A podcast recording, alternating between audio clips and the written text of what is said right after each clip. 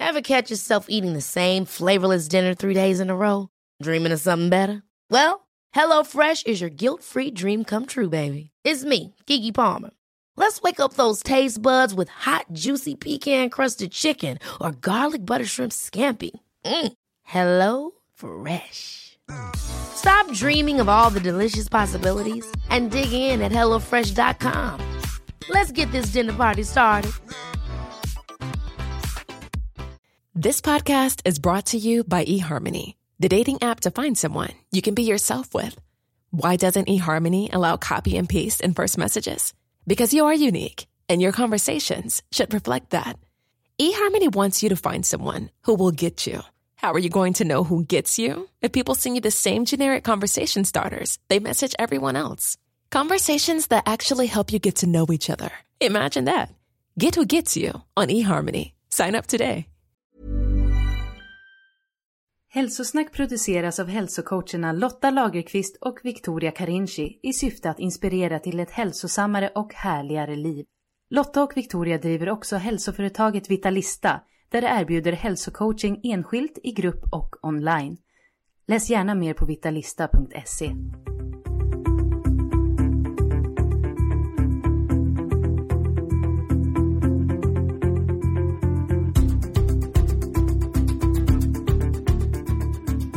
Hej Lotta! Hej Victoria! Och hej du som lyssnar och varmt välkommen till ett nytt spännande avsnitt av Hälsosnack. Ja, härligt att vara tillbaka med ett nytt avsnitt. Ja, förra veckan så bestämde vi oss för att ta en liten break. För jag skulle ju på en liten skidsemester med familjen och du Victoria hade ju fullt upp med din bok. Hur går det förresten för er? Jo, det går jättebra och nu är det fullt fokus med att skriva klart de sista texterna och så håller vi på att fota bilder till både bokens omslag och till recepten. Så att eh, ja, det är verkligen fullt ös nu. Kul! Men när kommer boken ut? Eh, boken kommer komma ut i höst, i september som det verkar nu. Och eh, den kommer heta Din läkande kost, ät dig fri från symptom. Vad spännande! Mm, verkligen. Men du, nu över till något annat spännande. Nämligen min skidsemester.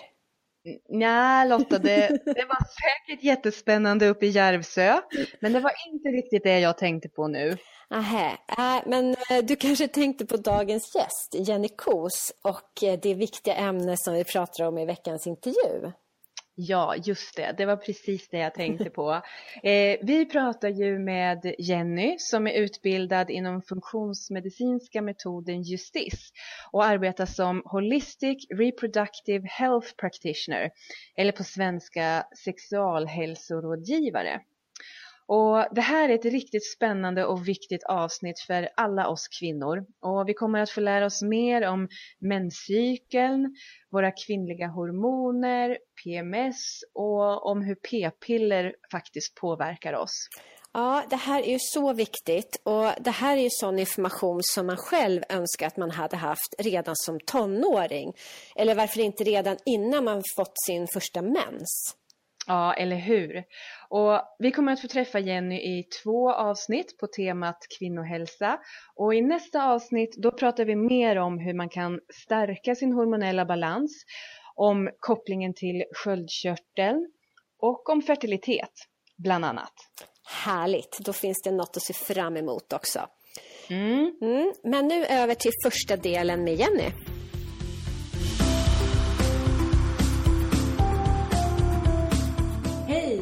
Varmt välkommen till Hälsosnack Jenny. Tack så mycket. Så jättekul att ha dig här idag. Du är hemma hos mig här, Lotta i Sundbyberg. Och du har med din dotter också. Så att hör man att det sjunger någon i bakgrunden så är det inte någon av oss utan det är din lilla tjej. Mm. Hon sitter här i soffan och tittar på, vad var det, Mulan? Mulan, Moana, Trolls, whatever. Ja, hon är tre år. Ja. Jättegullig. mm. Men idag så ska vi prata om kvinnohälsa. Och det är ju så otroligt viktigt, tycker vi. Och så himla intressant. Mm. Och vi ska ju inte bara prata idag faktiskt, utan vi ska ha två intervjuer med dig Jenny i det här ämnet. Så det här är del ett. Det här är del ett. Och, men för att börja från början, som vi alltid gör, skulle du kunna berätta lite mer om vem du är och vad du gör? Ja. Eh, Jag heter då Jenny Kos och jag jobbar som eh, Justice Holistic Reproductive Health Practitioner, vilket jag brukar översätta till sexualhälsorådgivare med betoning på hälsa. Jag jobbar alltså inte så mycket med själva sexualiteten ur ett lustperspektiv utan med hälsan, hormonhälsa, balans och så vidare. Eh, Jag är även doula. Så mitt jobb centrerar sig väldigt mycket kring kvinnor, kroppsvätskor, hormoner och fysiologiska funktioner och skeenden.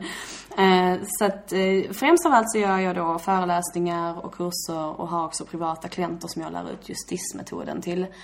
Och då kan det vara kvinnor som vill bli gravida, inte vill bli gravida, men inte vill ta p-piller och så vidare. Eller som vill övervaka sin menscykelhälsa med hjälp av då eh, menscykelkartläggning.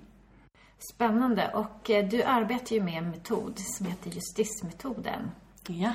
Vad är det? Justismetoden är en eh, symptotermal metod för fertilitetsförståelse. Eh, på engelska så säger man fertility awareness och det är lite svårt att översätta till svenska. Så ibland har man kallat det för naturlig familjeplanering.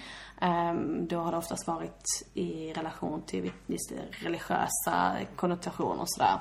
Eh, jag brukar inte säga familjeplanering utan jag vill säga fertilitetsförståelse för att det handlar om att vem som helst ska kunna förstå och läsa av sin kropp oavsett vad de har för ja, sexuell läggning, situation eller önskemål kring vad den ska åstadkomma. Ja, precis. Eh, så fertility awareness, fertilitetsmedvetenhet funkade inte så bra. Eh, vissa av mina kollegor kallar det för medveten fruktsamhet. Eh, jag brukar säga fertilitetsförståelse för jag är lite praktiskt lagd. Ja, men då förstår vi vad det handlar om.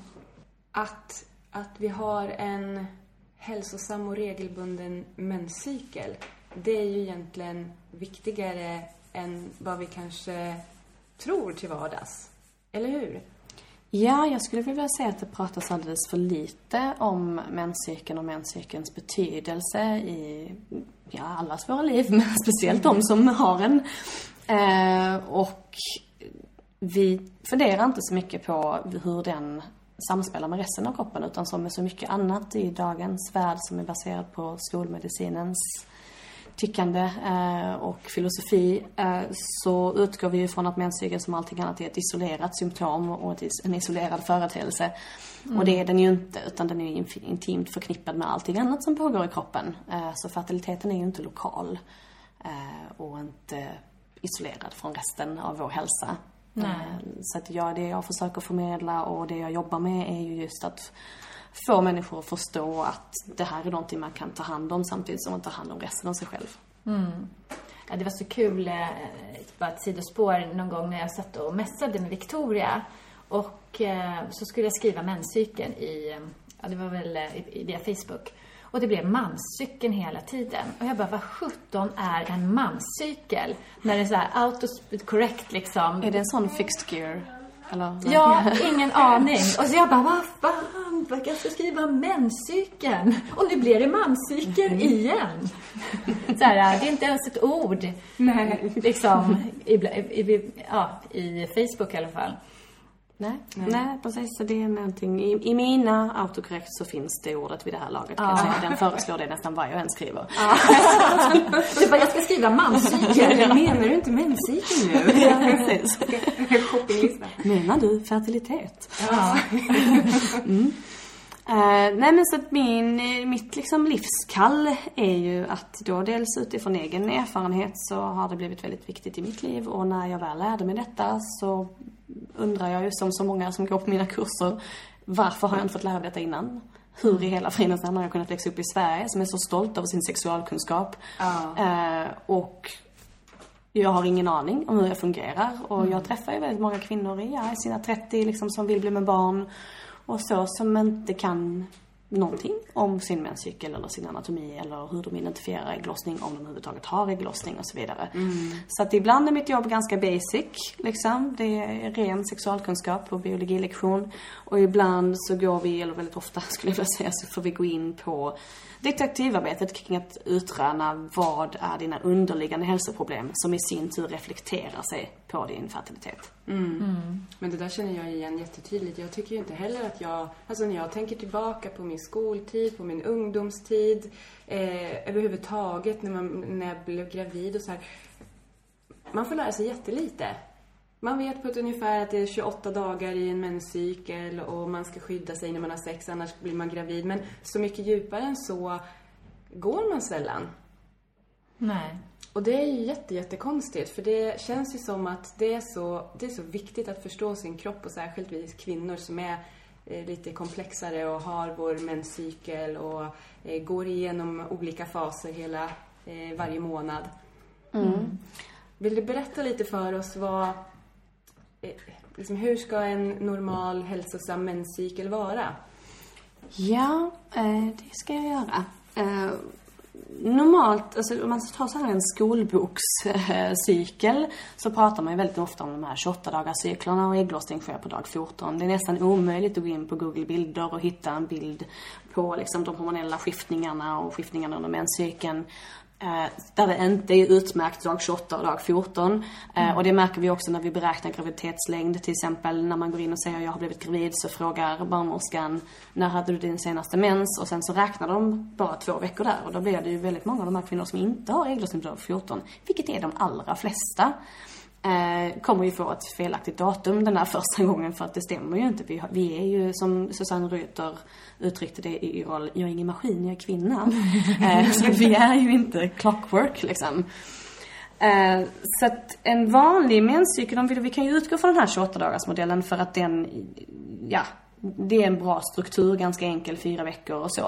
Eh, men med betoning på att det är faktiskt inte så många som har det så här idag. Men om jag skulle räkna hälsosamma parametrar så har man ju då en menstruation och första dagen på menscykeln är mensens första dag. Så när det blöder till, rött blod. Så. Eh, och en normal menslängd är mellan 3 till 7 dagar. Så har man mindre än det så kanske det är någon annan, alltså någon annan typ av blödning som inte är menstruation. Det finns ju många anledningar att blöda. Eh, är det mer än sju dagar har man oftast ett problem med järnbrist och så vidare. Och då finns det andra underliggande hälsoproblem som gör att, så att säga, kranen inte riktigt stängs av. Så 3 till 7 dagar är normalt. Sen, Så jä- järnbrist kan alltså leda till att man blöder längre? ja, alltså järnbrist eh, och för mycket menstruation är lite av en ond cirkel. För att järnbrist leder till att du blöder mer och du får också järnbrist av att blöda för mycket. Ja. Så att det går jätteont och i grund och botten så är det kopplat till andra, annan problematik. Men också järnbristen då. Eh, Det kan vi prata mer om senare. Eh, Men efter mensen, eh, det som händer underliggande hormonellt här är att när mensen börjar då går ju startskottet för att mogna på ett gäng nya ägg. Så att hjärnan berättar för äggstockarna att nu kan, du, nu kan ni börja om här då och de mognar ett gäng ägg och de tävlar om vem som ska få lov att ägglossa.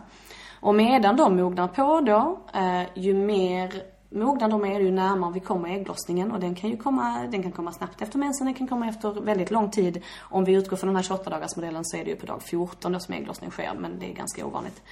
Men om vi utgår från det så eh, ju närmare vi kommer ägglossningen desto mer östrogen kommer att cirkulera i kroppen för att äggen själva producerar detta medan de växer.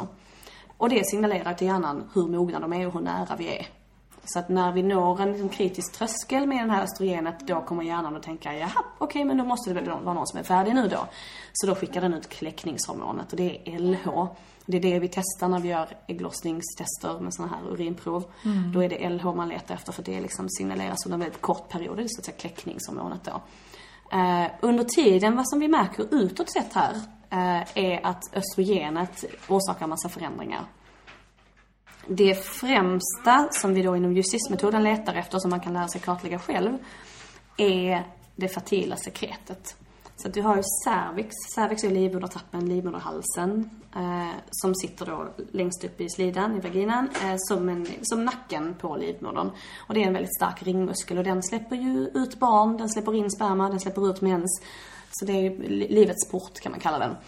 Eh, och i denna gång då i cervix så har vi små kryptor som tillverkar olika typer av sekret. Och större delen av cykeln så sitter här ett surt och jävligt och segt Philadelphia-liknande sekret som ingen kan simma igenom. Och detta kallas för G-pluggen, så detta är liksom då en, ja, en plugg helt enkelt, så att man ska kunna komma igenom. Eh, och när vi är fertila, alltså under inverkan av östrogen, så kommer den här pluggen att lösas upp och bli mer genomsläpplig. Och ut, utom, alltså utanpå vulva så kommer vi kunna märka att det kommer ut en så att säga hydrogel.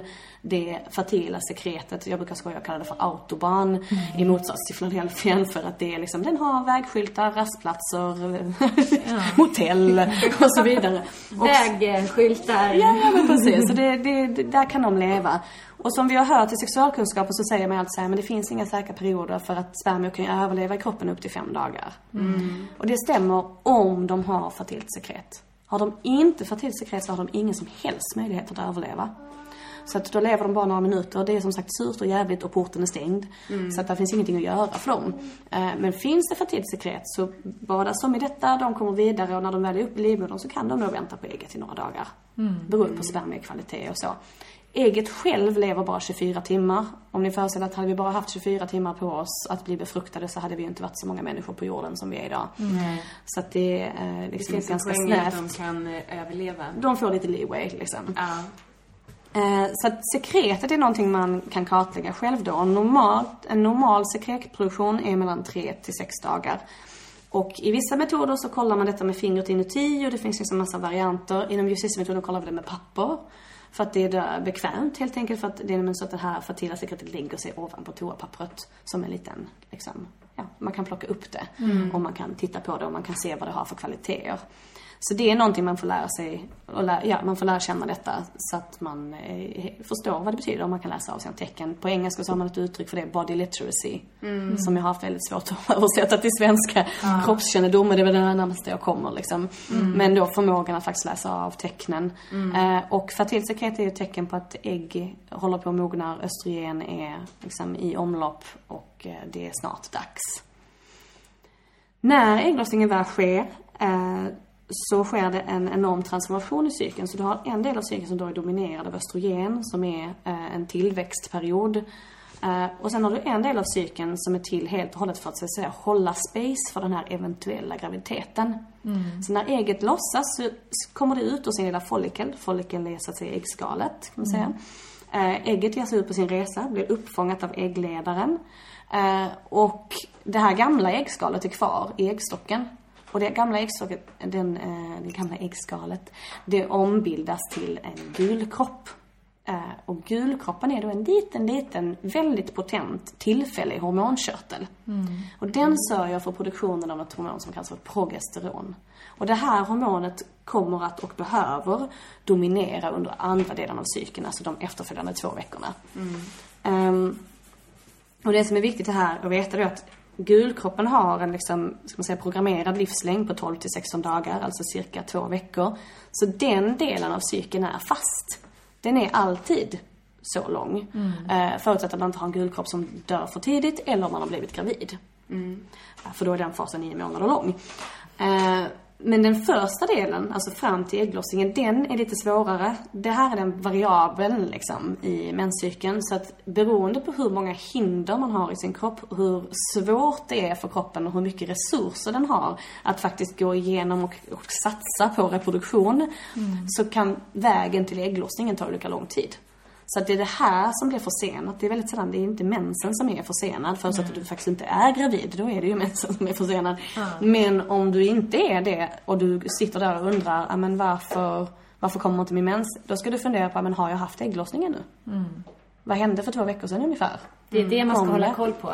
Precis. Det är ägglossning man ska hålla koll på, inte mensen. Precis. Och där tycker jag att det är en skam att vi i dagens sexualkunskap inte ens pratar med tjejer om det här som kommer ut ur dem. Mm, Utan vi lär ju tjejer att flytningar är äckligt. Eh, och det ska du ha ett trosskydd eller tvätta dig eller du har en infektion eller någonting annat.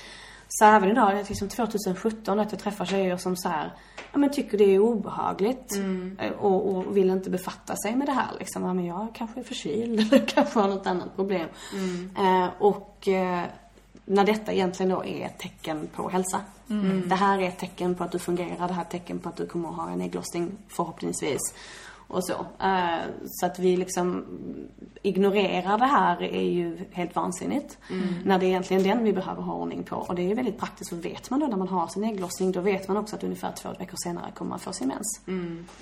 Uh, så att efter att ha använt detta i tio år så tycker jag att det är rätt så mycket trevligare än till exempel p-piller. Om jag vill liksom ha koll på när jag ska få min mens och så vidare så förstår jag inte poängen med att bara ta några piller och få en regelbunden kaka, blödning liksom. liksom. Eh, när jag faktiskt själv kan räkna ut det alldeles utmärkt. Om man nu tar det av den anledningen. De flesta tar det av en annan anledning än det. Men då efter to- eh, 12 till 16 dagar, sa du det? Mm. Eh, Efter ägglossningen, då ska mensen komma.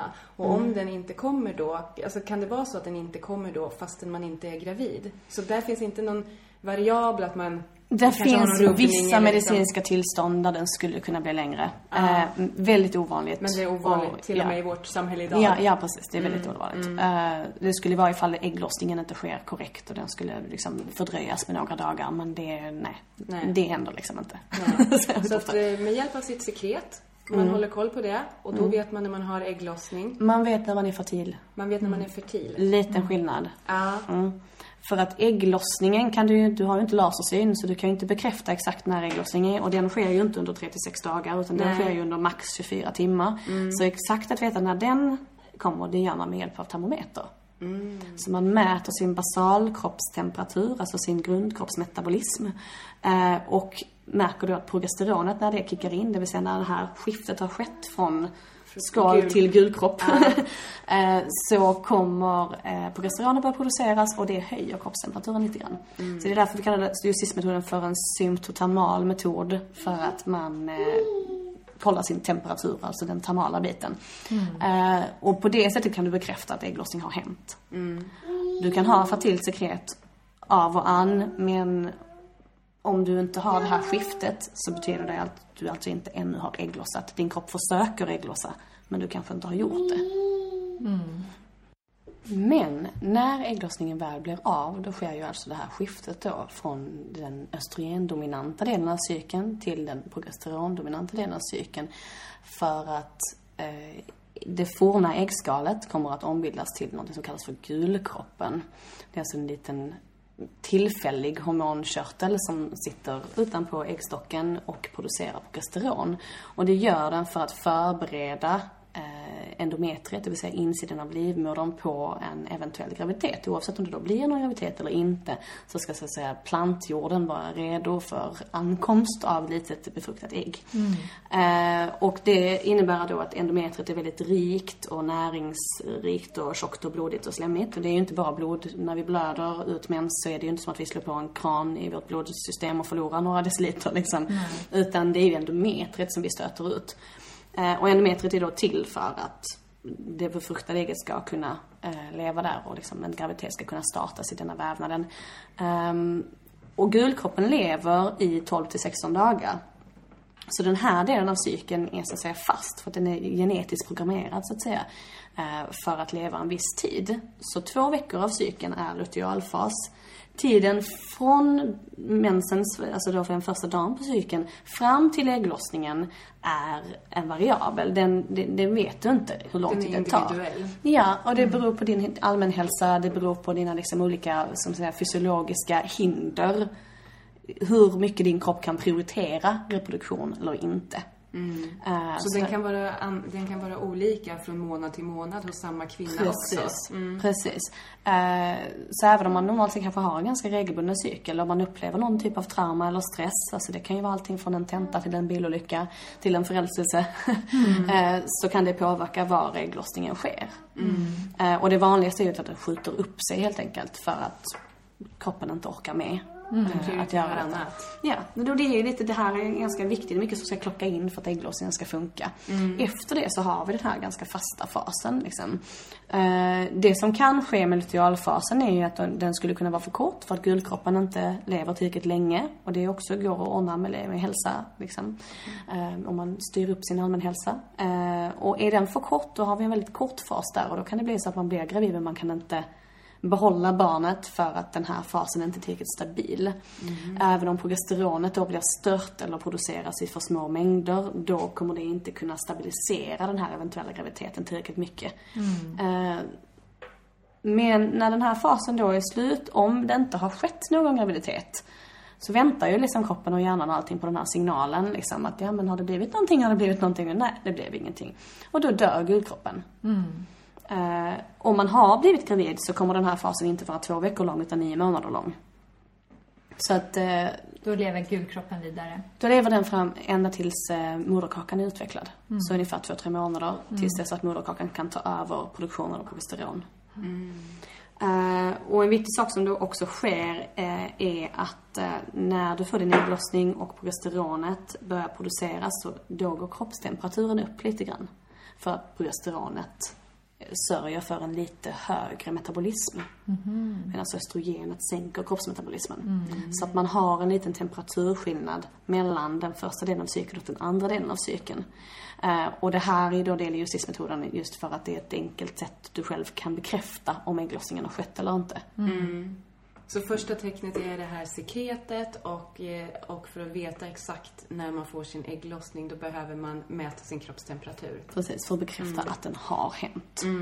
Där har vi lite problemet med dagens moderna appar och så, att de utgår ju från den här temperaturmätningen så räknar de ut matematiskt en algoritm ut efter din, när din temphöjning brukar ske. Eh, vilket ju är lite som att köra bil och bara kolla i backspegeln. Mm. För att eftersom det här är en sån, det är någonting som kan variera med ditt allmäntillstånd och vad, vad, du, vad som sker i ditt liv liksom. Så eh, den fertila perioden inkluderar ju precis vid ägglossningen men det inkluderar ju också de dagar innan tempen skiftar. Det vill säga där du har fertilt sekret och spermierna kan överleva. Och om en app ska räkna ut detta så har du ju alltid en felmarginal för att ja, du är ingen maskin, du är kvinna. För det kanske vi ska flika in, för när du lär ut justismetoden till kvinnor, då tar det sex månader. Precis, minst. Eh, så att jag, jag vill ju göra mitt jobb och jag vill ju leverera en metod som du kan använda både för preventivskäl och för att bli gravid och för att övervaka sin menscykelhälsa. Eh, och ska de använda det som preventivmetod så är det 99,6% effektivitet i att undvika graviditet. Men då måste ju jag ha gjort mitt jobb. Eh, och kvinnan måste ha tid att lära sig kartlägga, hon måste ha tid att ställa mig frågor. Jag måste ha tid att se hur hennes kartor ter sig, kunna identifiera eventuella problem. Eh, ge henne kost och närings och livsstilsrådgivning kring detta. Eh, eventuellt skicka henne för provtagning eller för vidare vård som inte jag kan ge henne. Eh, så att detta tar mig minst sex månader. Mm. Så jag skriver alltid kontakt Hey, I'm Ryan Reynolds. Recently, I asked Mint Mobile's legal team if big wireless companies are allowed to raise prices due to inflation. They said yes. And then when I asked if raising prices technically violates those onerous two year contracts, they said, What the f are you talking about, you insane Hollywood ass? F- So to recap, we're cutting the price of Mint Unlimited from $30 a month to just $15 a month. Give it a try at mintmobile.com slash switch. $45 upfront for three months plus taxes and fees. Promo rate for new customers for limited time. Unlimited more than 40 gigabytes per month. Slows. Full terms at mintmobile.com. There's never been a faster or easier way to start your weight loss journey than with PlushCare. PlushCare accepts most insurance plans and gives you online access to board-certified physicians who can prescribe FDA-approved weight loss medications like Wigovi and Zepbound for those who qualify. Take charge of your health and speak with a board-certified physician about a weight loss plan that's right for you. Get started today at plushcare.com slash weight loss. That's plushcare.com slash weight loss. plushcare.com slash weight loss. På den tiden. Så att, att lära sig justismetoden eller en annan metod för fertilitetsförståelse gör man inte bara sådär. Det är klart att det går att plocka upp en bok och man kan liksom träna sig själv. Och då har vi till exempel, eh, på svenska finns ju den här Grönt är skönt, miljösmart födelsekontroll som Birgit Linderoth har skrivit. Just som jag vet att som ni vi har gjort ett avsnitt. för Mm. flera avsnitt sen nu. Precis, så det, där finns ju böcker att tillgå. Det finns Taking Charge of Fertility av Tony Weschler. Det finns Det fruktsamma sekretet eh, sen tidigare och sen så har vi justismetoden då, The Justice Guide som man kan köpa på Adlibris. Så självklart kan man förbereda sig själv eller så kan man skaffa en app. Men jag anser att du alltid behöver personlig handledning i vilket fall. För vill du ha maximal effektivitet så behöver du någon som du kan bolla med. Och det känns, ju, det känns ju så värdefullt att ha någon att ställa frågor till som kan svara på väldigt individuella frågor som rör just mig. Så, Precis. Eh, Eh, men en sak skulle jag vilja lägga till och det är också att utöver cervixsekretet och temperaturskiftet och då liksom de olika fasernas längd så att säga. Eh, så har vi också cervixposition som man kan lägga till som ett liksom extra, extra koll. Eh, och det är så att som jag nämnde innan så är cervix en ringmuskel eh, och den sitter längst upp i slidan och det är det enda som finns där inne. Eh, om, ja, om, om man inte har råkat glömma någonting annat där.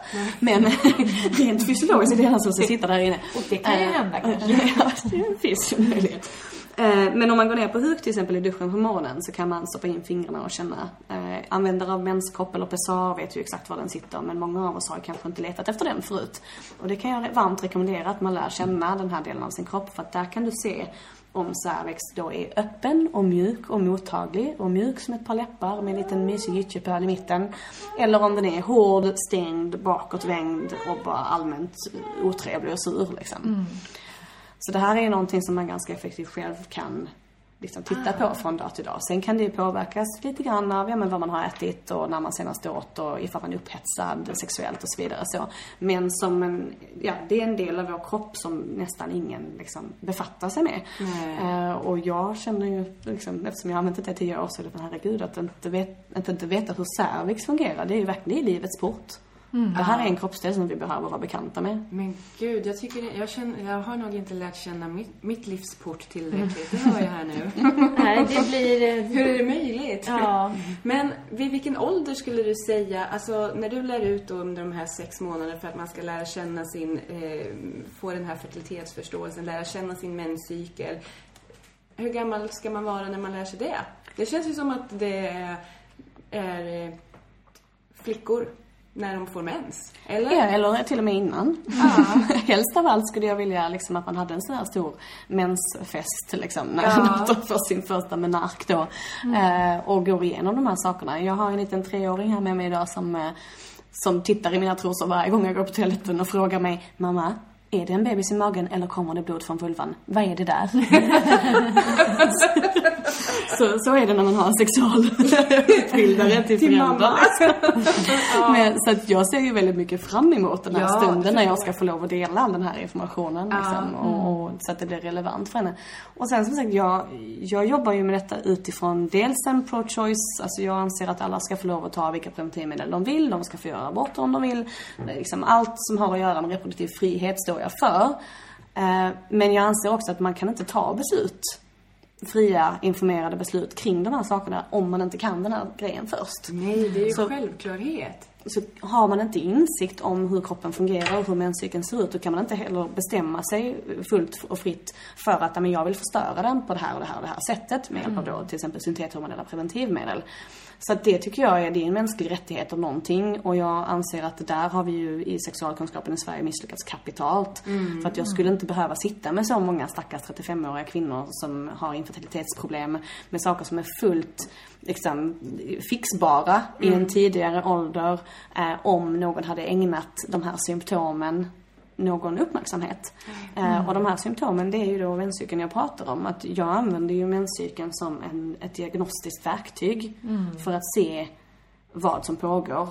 Och det kan ju då påverkas visst från månad till månad med hur man äter, hur man lever, vad man är med om, hur man känner sig och så. Men också på lång sikt då om man har några typer av infertilitetsproblem eller liknande som man vill kanske ta hand om. Även om det inte är aktuellt med barn nu så är det ju mycket bättre att vara medveten om att ta hand om dem nu än att sitta där liksom, senare och behöva lägga sitt liv i händerna på den här IVF-behandlingen eller vad det är. Men där känner jag igen mig så mycket. När jag gick till eh, ungdomsmottagningen när jag var 15 år och hade jättesmärtsam mens. Eh, otroliga smärtor. Jag liksom låg och bara krampade. Och då fick jag ju p-piller på en gång. Och sen eh, 15 år senare, så när man vill bli gravid, så oj, men du har ju PCOS. Ja, men det, hade, det var ju det jag hade då också. Mm, precis. Och eh, med alla de problemen med fertiliteten, det är då man verkligen tar tag i det. Men hade jag vetat det redan när jag var 15? Att det här är någonting som inte behöver se ut på det här sättet. Nej. Ja, Mm, eh, och där börjar vi komma in på detta liksom med vad, alltså hur fungerar vårt vårdsystem idag? Liksom den filosofin som skolmedicin erbjuder versus då eh, den holistiska eller funktionella integrativa medicinen Mm. där man faktiskt ser människan som en hel varelse och inte som ett, en radda symptom som man kan på olika sätt förtrycka som till exempel det du berättade om med p-piller. Mm. PCOS läker man ju inte med p-piller utan man maskerar ju situationen. Man tar bort menscykeln istället för att äta upp den. Mm. Eh, under de åren man går på p-piller så har man ingen menscykel. Nej. Eh, och då upplevs det ju som att man har en regelbunden menscykel för att man blöder ju vid regelbundna tider men det betyder ju inte alls att du har en, du har inte ens en verklig menstruation. Nej. Alltså har du inte löst någonting. Eh, och det kan man ju välja att göra absolut om man känner att det är värt för en själv då tar man det beslutet. Men om många hade vetat att det här är din kropp som signalerar att någonting är allvarligt fel. Då kanske de hade velat ta hand om det istället.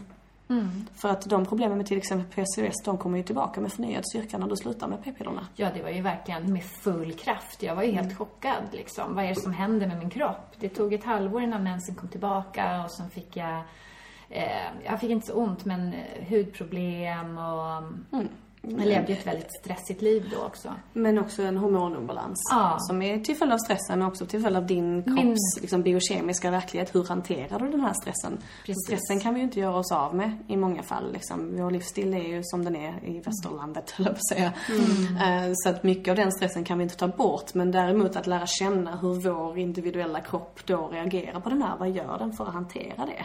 Kan jag hjälpa den på traven? Kan jag ge den bättre förutsättningar? Kan jag undvika saker? Och så vidare. Och det, allt det där, det går vi miste om när vi raderar symptom. När vi liksom förtrycker det och maskerar. Eh, så UCIS-metoden och liksom UCIS College då utgår ju från en liksom holistisk eh, ja, ståndpunkt i vad det gäller hälsa. Eh, och man räknar ju då menscykeln som det femte livstecknet. Det har man skrivit ganska mycket om på sistone. Liksom inte bara UCIS utan även så här, ja men Society for Menstrual Cycle Research och så erkänner ju då menscykeln som det femte livstecknet. Mm, vill du berätta Eh, lite om vad, vad är de här livstecknen? Vilka är de Livstecknen andra? Och vad innebär det att det är det? ja, det är ju sånt annat viktigt. Som andning, puls, eh, blodtryck eh, och kroppstemperatur. Eh, så det är de. Eh, och sen de menscykeln. Och De där- te- tecknen på att man är vid liv. Precis. Och där visar ju, har du då, om din menscykel plötsligt försvinner och du har ingen ägglossning längre. Det kanske kan kännas jättebekvämt för dig som person som inte vill ha barn just nu. Ja men jag har aldrig mens, det är ju skitskönt liksom. Men vad är det kroppen berättar för dig? Den berättar att vi har inte råd att du ska reproducera dig just nu. Vi behöver rädda ditt liv i första hand. Vi kan inte skapa några nya. Och tittar man på det ur det perspektivet så blir det plötsligt lite hårdare. Jag bara, Jaha, ja men är det kanske någonting man ska styra upp? För oavsett om man någonsin vill ha barn eller inte så är det viktigt att vara vid så pass god vigör så att det faktiskt går. Eh, och, och det liksom har ingenting att göra med barnen i sig utan det har att göra med att detta är som sagt en reflektion av din allmän hälsa. Om din kropp inte har möjlighet att göra det den vill göra, vilket jag menar, våra kroppar vill reproducera sig. Så är det liksom. väldigt stark. Precis. Så det vill den göra oavsett vad vi mentalt sett vill. Eh, om den inte har råd att göra det, då är det ju någonting som saknas. Eh, och någonting som du behöver styra upp för att det är ju, infertilitetsproblem är ju inte enbart infertilitetsproblem. Som så många som har gått igenom den resan vet så har du ju också då ett gäng andra issues, till exempel sköldkörteln och så vidare som påverkar andra delar av ditt liv än just bli med barn eller inte. Eh, och detta går ju då hand i hand, men så pratar man inte om det i skolmedicinen idag. Jag tänkte på det här du sa med p-piller. Skulle du bara Mm. vilja berätta vad p-piller gör eh, med vår kropp och vad det är för blödning man får? För att jag tror att väldigt Mm. många tror att det är mens man har där. Nej, det är det inte alls. Eh, utan vad som händer när du tar p-piller är att du, du kör in en eh, enormt hög dos av syntetiska versioner, alltså fikversioner kan man uttrycka det som, av östrogen och progesteron. Som då naturligt sett ska fungera cykliskt, alltså i olika faser av cykeln är olika de här dominanta som utsöndras inte exakt vid samma tidpunkt. Men när du äter p-piller så tar du båda två samtidigt. Och du tar då syntetiska versioner. Så det är lite som att köra in fel nyckel i nyckelhålet. De här molekylerna av de syntetiska varianterna kommer aldrig riktigt att fungera exakt likadant som dina kroppsegna hormoner hade gjort. Så att de, eh, ja, det, det är därför du har alla biverkningarna till exempel. För att vissa saker sker då när det inte, det är inte det rätta liksom, hormonet i receptorn. Eh, Men du tar dem för att då känner din hjärna att jaha, här var ju redan shitloads av hormoner i sy- systemet. Då behöver ju inte jag säga till äggstockarna att jobba. då behöver jag ju inte berätta för dem att de ska mogna ägg och så vidare. Och då ställs ju ägglossningen in så att du stör kommunikationen. Så det här är per definition hormonstörande. Mm. Jag har lite svårt för uttrycket hormonella preventivmedel för att vi är hormonella hela tiden. Mm.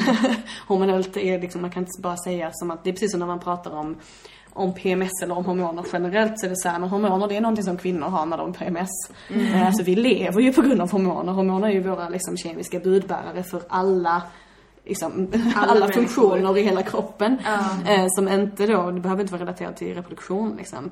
Men eh, så syntethormoner tar du då för att så att säga override, alltså överskrida och trycka ner din egen hormonella kommunikation vad det gäller reproduktionen. Så att hjärnan helt enkelt slutar skrika på äggstockarna och säga vad de ska göra. Mm. Så under den tiden så sitter du i någon sorts, eh, ja, det närmaste liknelsen är inte graviditet utan det är syntetisk klimakterium. Ett syntetiskt klimakterium. Ja. Eh, för att du förtrycker dina egna hormoner så mycket för du slutar ju producera. Om du inte ägglossar, då har du inte östrogen och progesteron i de mängderna. För som behövs för att fullfölja massor med andra processer i din kropp. Till exempel benformation, eh, din kardiovaskulära hälsa är väldigt beroende av liksom östrogen och progesteron och dessa skiftningarna och så. Eh, så att det är ju många, många andra funktioner i kroppen som är beroende av sexhormonerna. Eh, och poängen då är att ja, men du förtrycker de här och då tillverkar du inte dem själv för du har ingen ägglossning längre och då har du inte heller någon mens. Eh, så den blödningen som man får när man går på p-piller det är något som kallas för bortfallsblödning. Föreställ att du lägger en hormonmatta av syntethormon då, liksom av då eh, estriner och progestiner eh, kontinuerligt i tre veckor genom att ta ett piller varje dag. Och sen så rycker du undan den mattan och tar sockerpiller i en vecka. Och då uppstår en blödning. Och det är ungefär det kroppens försök att starta upp igen. Det är kroppens liksom, jaha vad hände nu med alla hormoner? Ja, ja, men då försöker vi, ska jag göra mens nu eller vad ska jag göra? Och så får man en typ av blödning. Och den är ju oftast lättare än vad en vanlig menstruation är. Så många tjejer som har tunga menstruationer får ju rådet att gå på p-piller för då kommer du få lättare menstruationer. Men det är ju det är ju en lögn faktiskt för det som händer är att du kommer inte ha någon menstruation. Du kommer ha en annan typ av blödning. Och den här blödningen blir då lättare för att du har inte haft någon tillväxt i endometriet. Alltså eftersom du inte har haft ägglossning har du inte haft någon anledning att växa till den här plantjorden liksom inför en graviditet. Så därför så har du ett väldigt tunt endometrium och det är det som då försöker blödas ut där under den här lilla bortfallsblödningen. Och då blir ju den regelbunden och den blir lätt. Eh, och tjejer upplever det som att de har blivit hjälpta. Men när de slutar på p-pillerna så är det en annan historia. Och vad händer ofta då? Ja, så det kommer tillbaka med förnyad styrka i de allra flesta fall. Att de underliggande hälsoproblem du hade som du försökte medicinera bort med hjälp av p-piller och någon annan typ av liksom då, eh, hormonstörande preparat eh, kommer ju tillbaka eh, men du har ju inte tagit hand om dem utan du har ju snarare gjort det värre och därtill ska ju läggas till att liksom syntethormonella preventivmedel är ganska tungt för kroppen att hantera.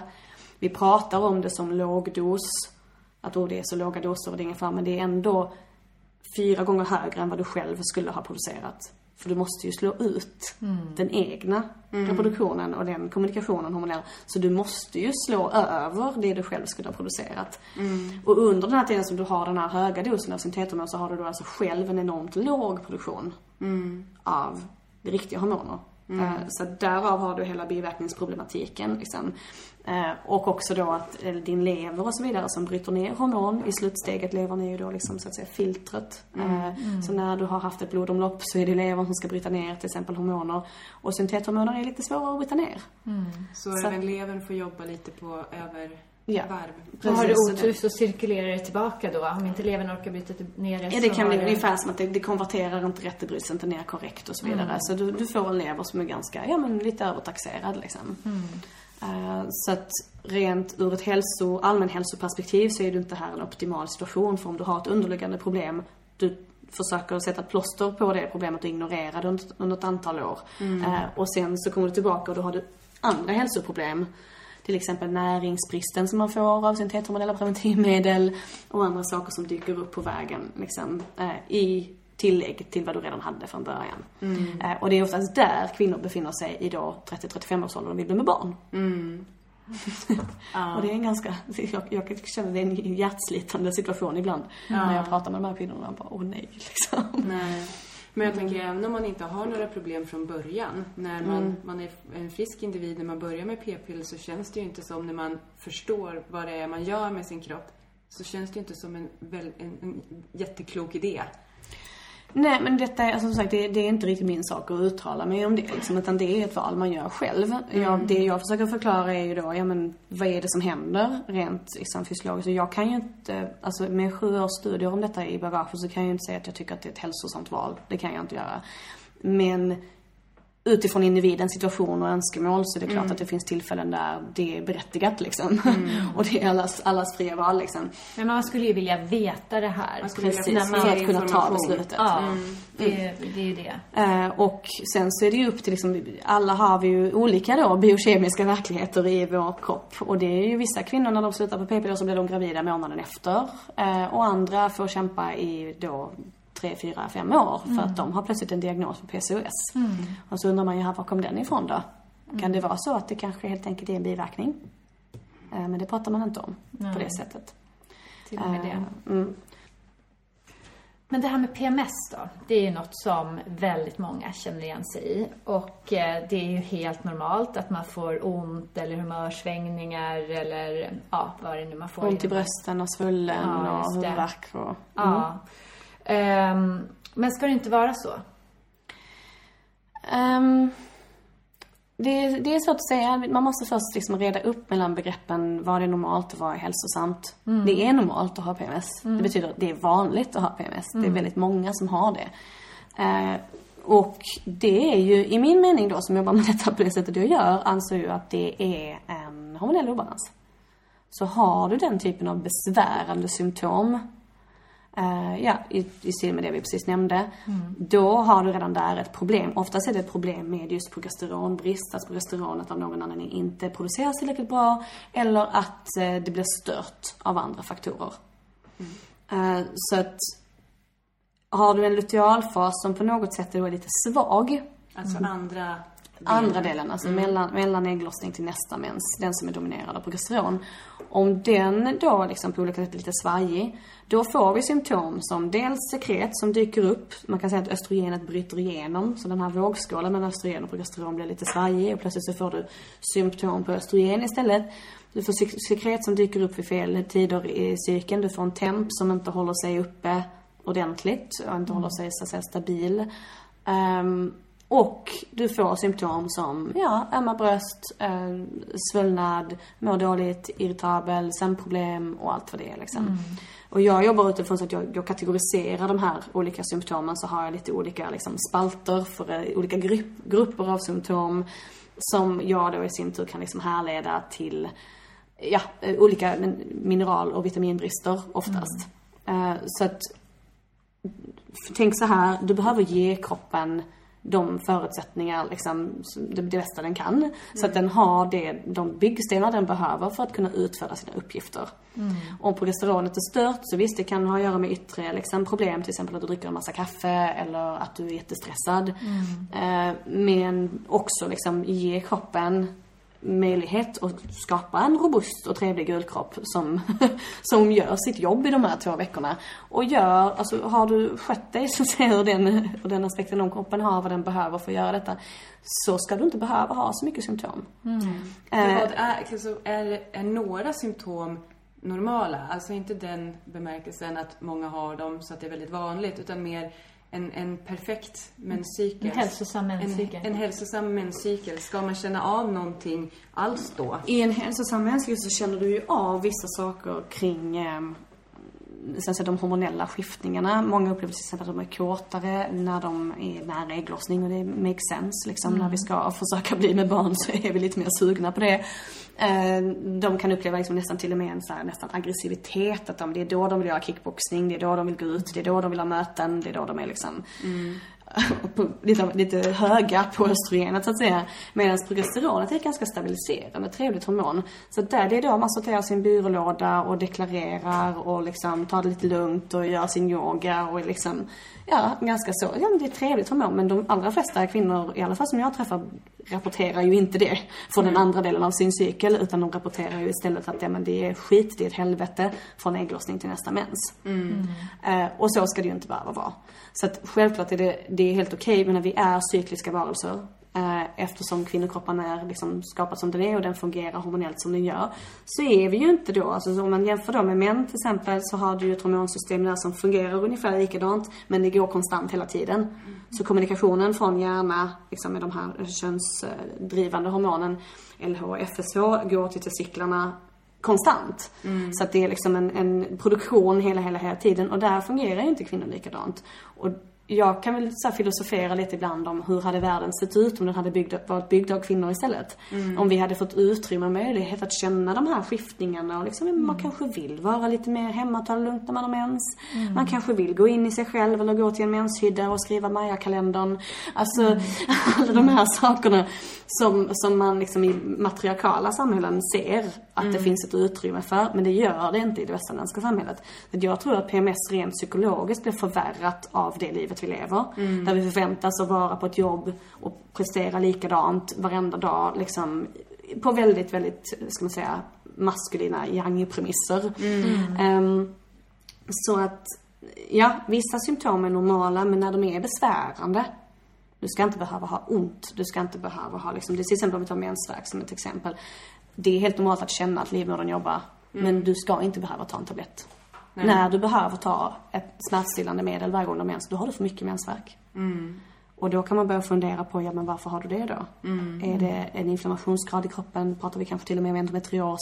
Alltså sådana här saker. Kan man, det är symptom. Alltså allting som kroppen berättar för dig, det är hallå, hallå, här är något som inte stämmer. Gör någonting åt mig, hjälp mig. Liksom. Men vad vi gör, vad vi gör idag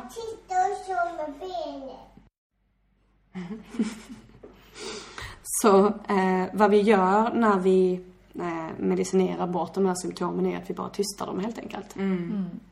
Ja, men det här är så himla intressant. Just det här att bara för att någonting anses normalt och är det ju mer att det är vanligt så betyder det ju inte att det är hälsosamt.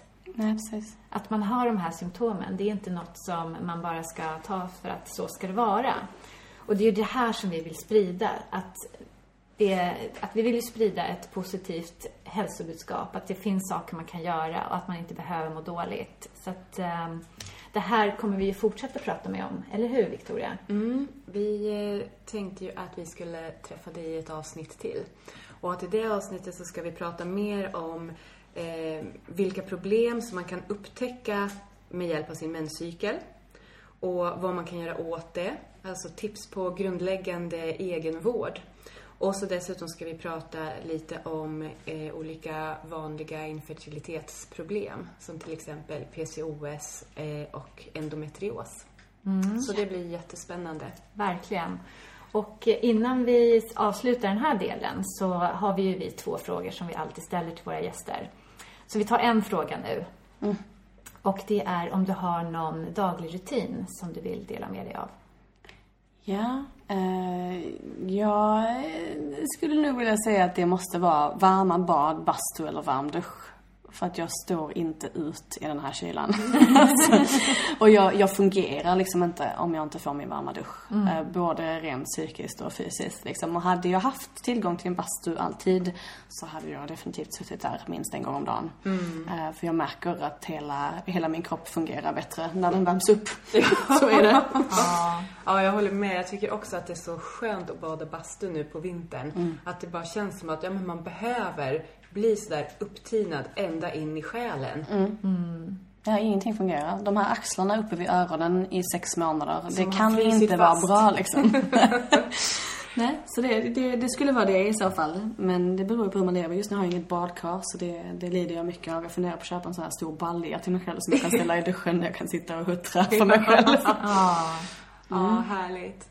Men eh, var kan man hitta mer information om dig, Jenny? Ja, eh, just nu har jag ingen hemsida, så den är under uppbyggnad. Men jag har däremot min Facebook-sida Vulverin, alltså Vulverine. Eh, där jag delar information om sådana här ämnen och det är allting från förlossning till amning till, eh, ja, allt som har med kvinnohälsa att göra. Eh, och där kan man kontakta mig om man vill antingen organisera någon typ av föreläsning, kurs, jag gör ibland homepartyn också. Eh, eller då som privat klient där jag gör den här sex månaders grejen. Jag ger rådgivning ibland över telefon också. Liksom. Eh, så där kan man kontakta mig. Och läsa lite mer om hur jag jobbar. Mm, Jättebra. Tack snälla för att du kom till Hälsosnack och vi ser fram emot nästa avsnitt. Tack så mycket. Tack.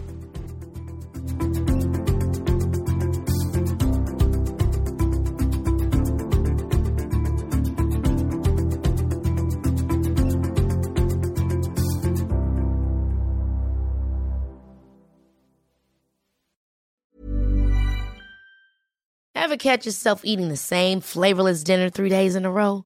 Dreaming of something better? Well, HelloFresh is your guilt-free dream come true, baby. It's me, Kiki Palmer. Let's wake up those taste buds with hot, juicy pecan-crusted chicken or garlic butter shrimp scampi. Mm. Hello Fresh. Stop dreaming of all the delicious possibilities and dig in at HelloFresh.com. Let's get this dinner party started. Hi, this is Paige from Giggly Squad, and I want to talk to you about Splash Refresher and my water intake. Okay, so you guys obviously know that I'm a hydrated girly, but sometimes when you drink that much water, it starts to just taste bland, and you're just like, I need something to spice it up. That's why I love Splash Refresher. It has zero sugar, zero calories, and it's a splash of sweetness. And they come in five different flavors. They're so good. Wild berry, acai grape, pineapple mango, lemon, and mandarin orange. My favorite is the wild berry because I just I just love a berry. So if you're like me and you're drinking water all day, then try Splash Refresher. It's going to absolutely change your water game and it's good for you.